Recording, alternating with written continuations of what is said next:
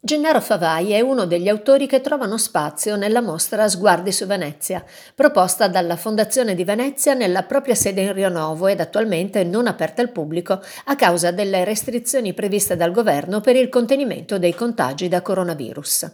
Di questo importante artista veneziano l'esposizione accoglie in particolare un suggestivo olio su tela realizzato nel millenovecentocinquantasei ed intitolato Bacino di San Marco. Si tratta di una delle opere tarde di Gennaro Favai, che nacque a Venezia il sette marzo del milleottocentosettantanove, figlio di un antiquario editore e di una nobildonna.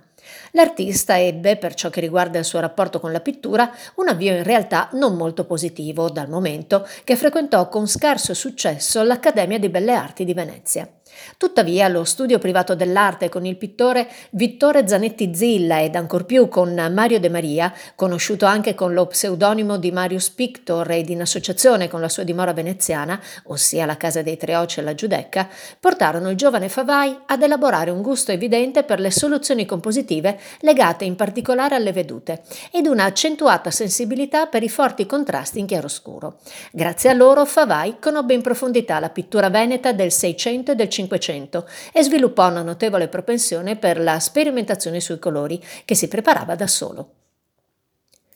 La sua professione di pittore prese il via in maniera compiuta all'alba del nuovo secolo e si perfezionò inizialmente con una serie di dipinti e disegni dedicati a Venezia, da cui emerge una visione di città romantica e sentimentale. Espose con regolarità alla Biennale di Venezia a partire dal millenovecentosette, tuttavia il successo dei suoi paesaggi fu decretato molto più all'estero che in patria. Favai espose infatti a Parigi, dove si avvicinò alla sensibilità di Monet, a Dresda, a Barcellona, a Londra, dove conobbe ed apprezzò le atmosfere di Turner, fino a New York. Importante alla fine della Prima Guerra Mondiale fu un suo soggiorno a Capri, dove le suggestioni delle architetture e della luminosità dei luoghi lo portarono a prediligere un nuovo e più nitido segno grafico, insieme a colori fortemente a contrasto.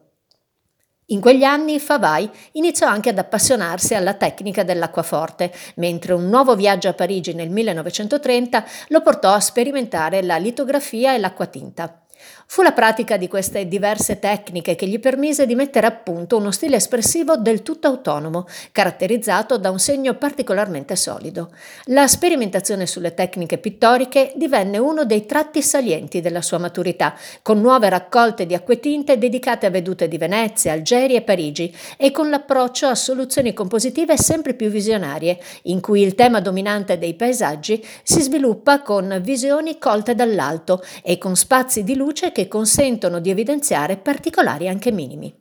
Questa ricerca lo accompagnò fino alla morte, che lo raggiunse a Venezia il quattro febbraio millenovecentocinquantotto.